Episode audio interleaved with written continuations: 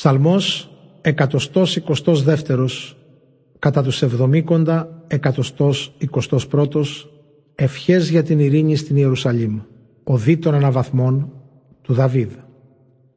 Χάρηκα ολόψυχα όταν μου είπανε «Στον οίκο του Κυρίου θα πάμε».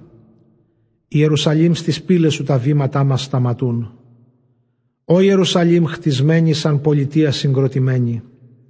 Εκεί ανεβαίνουν οι φυλές, οι φυλές του Κυρίου σύμφωνα με τον νόμο του Ισραήλ, να υμνήσουν του Κυρίου το όνομα. Γιατί εκεί τοποθετήθηκαν οι θρόνοι εκείνων που απονέμουν δικαιοσύνη, οι θρόνοι των απογόνων του Δαβίδ. Ειρήνη ευχηθείτε στην Ιερουσαλήμ. Ας ζουν ειρηνικά αυτοί που σ' αγαπάνε. Μέσα από τα τείχη σου ας βασιλεύει ειρήνη και ηρεμία στα σπίτια σου τα όμορφα. Για χάρη των συντρόφων μου, των αδελφών μου ειρήνη να έχεις θα εύχομαι. Για την αγάπη του οίκου του Κυρίου του Θεού μας, την ευτυχία σου εύχομαι.